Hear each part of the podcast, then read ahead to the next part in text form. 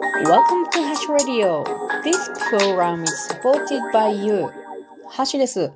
今日は久々の雨でしたね。私は大根収穫アルバイトは、外の畑で収穫するのはなかったんですけれども、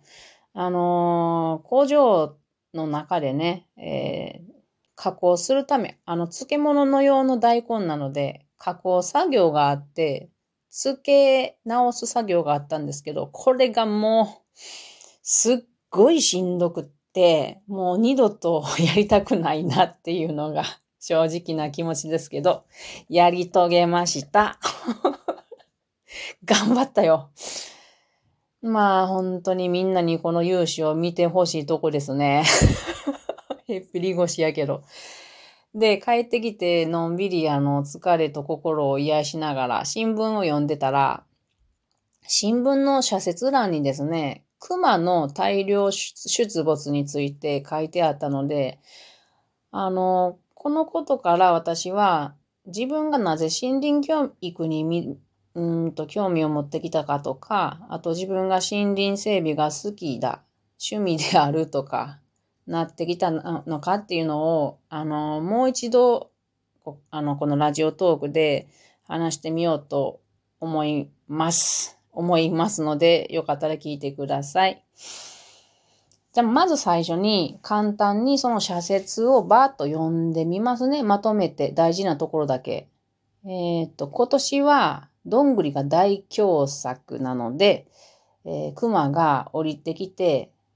お腹を空かせてね、で人里に降りてきていると。どんぐりを実らせる木には、豊作と凶作を不定期に繰り返す習性がある。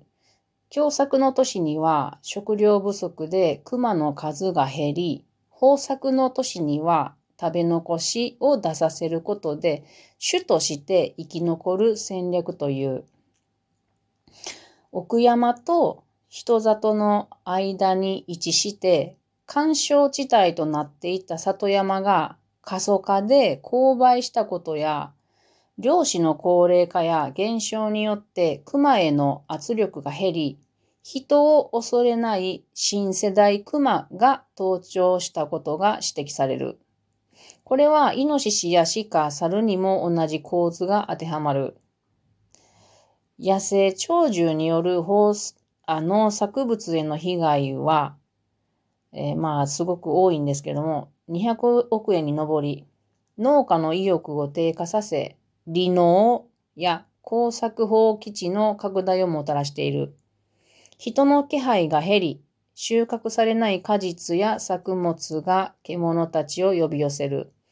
中山間地域の過疎化が自然界との調和を崩し、獣害がさらに里山を勾配させる負のスパスパイラルに陥っている。さらに、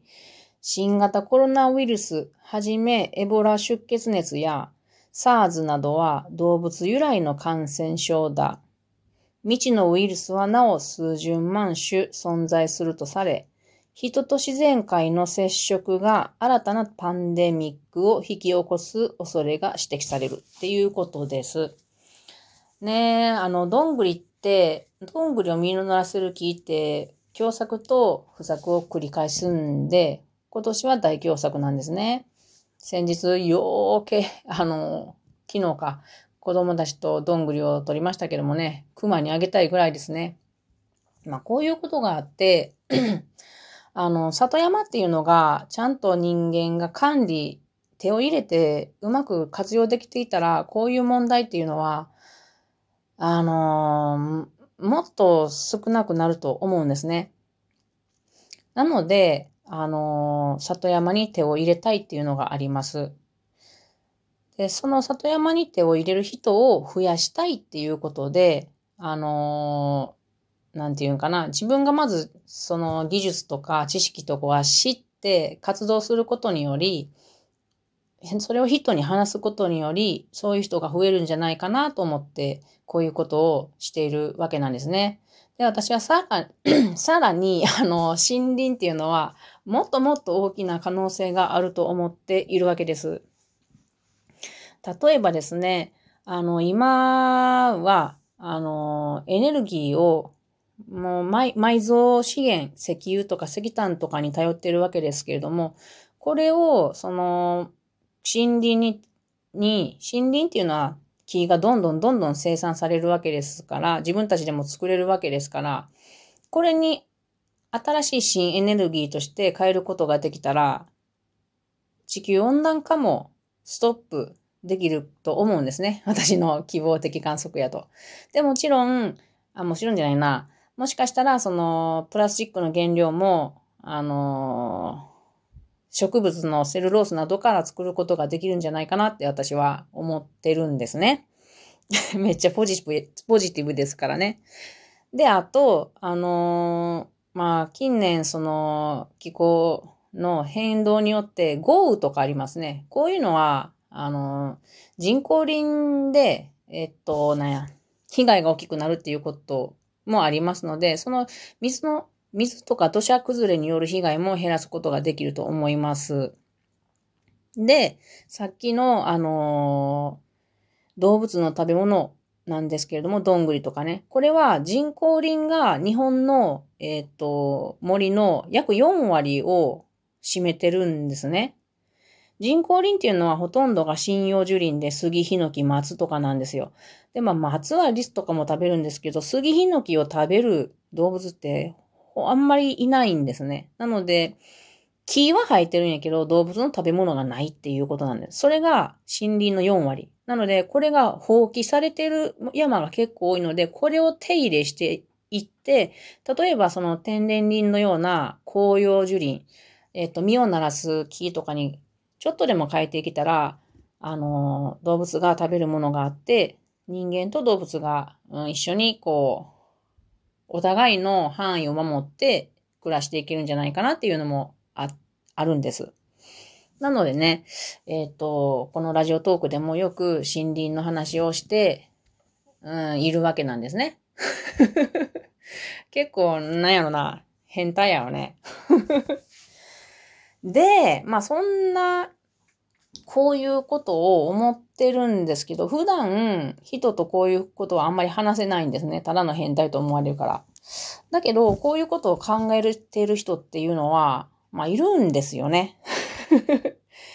で、私になんかすごく大きなことが、大きなことじゃないな。なんかちょっと昨日びっくりしたことが起こりました。昨日湖を歩いていたら、あのー、携帯に電話がかかってきたんです。それは、えー、市の緑星からかかからかかってきたんですけれども、それが何かっていうと、あのー、なんかあの、何々さんという方から私に連絡を取りたいんやけれども、連絡先を教えてもいいですかっていう話で、なんやそれと思ったんやけどね。でもその何々さんのことを私は2回会ったことがあって知ってるんです。1回目は去年、その緑星化の樹木管理っていう講座で受けさせてもらった時に、竹林整備で講師で来てくださった方なんですね。でその時に竹林の整備のやり方を1日教えてもらいました。で、あと2回目っていうのは先日のチェーンソー講座に行ったら、その方がいらっしゃったんですね。えっ、と、受講生として。なので、私はその方覚えてて、覚えてましたので、話しかけたんですね。で、3日間一緒に、あの、講座を受けてたわけなんです。で、その時に、その、あの、なので、そうなので、その、死の緑性化の方に、ああ、じゃあ私の連絡先教えてくださいって言ったら、あの、連絡をその方からくれてですね、何や、何かっていうと、あの、去年、その自分の竹林講座も受けてくれたし、先日チェーンソーで、えー、チェーンソーの講習会も来ていたと、私がね。なので、その方は実は竹のなんか竹を有効活用する企業連合の理事長やったんですね。うん。で、なんかね、手広くなさってるそうなんですよ。で、つまり、スカウトの電話やったんです、私を。びっくりしません？なんか、私すごいびっくりしました。わざわざその市に電話かけて私の連絡先聞いてまでスカウトしてくれるっていうことは、私こんな経験は初めてですよ。でどういうことなん？私何にもその竹林のこと全然わからへんしとか思うんですけれども、どういうことなんかわからんだから聞いたら、なんかね、あの、女性が、あの、まあ、竹林整備とか、そのチェーンソーで、えー、手入れをするとか、言うっていうのは、何かこう、大切なことだ、みたいなことを言ってらっしゃったんです。でも私もそれは思うんですね。なんか、女性が竹を切るとか、チェーンソーとかで森林整備をするとかっていうのは、何か一つアピールでもないけれど、女性もできるんだっていう考えを提示することになりませんか？なので、ちょっと面白そうやなと思って。あほんなので、そこは企業連合なので、ちゃんとお給料払って雇いたいみたいな話だったんですけど、私はそれはちょっとできないと思うんで、まあ、わからん、なんせよくわからんから、一回活動に参加させてもらって様子を見させてくださいっていう話になってます。いやー、みんなわからんもんやね。何がどうなるか。ということで、そのうち近々、あの、都合が合えば、いつか、あの、その活動に参加していきたいと思います。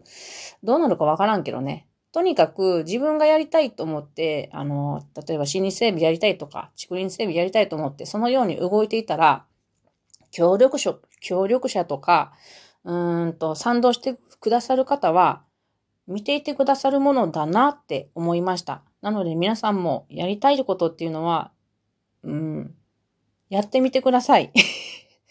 それでは今日はこんな話ででした。またね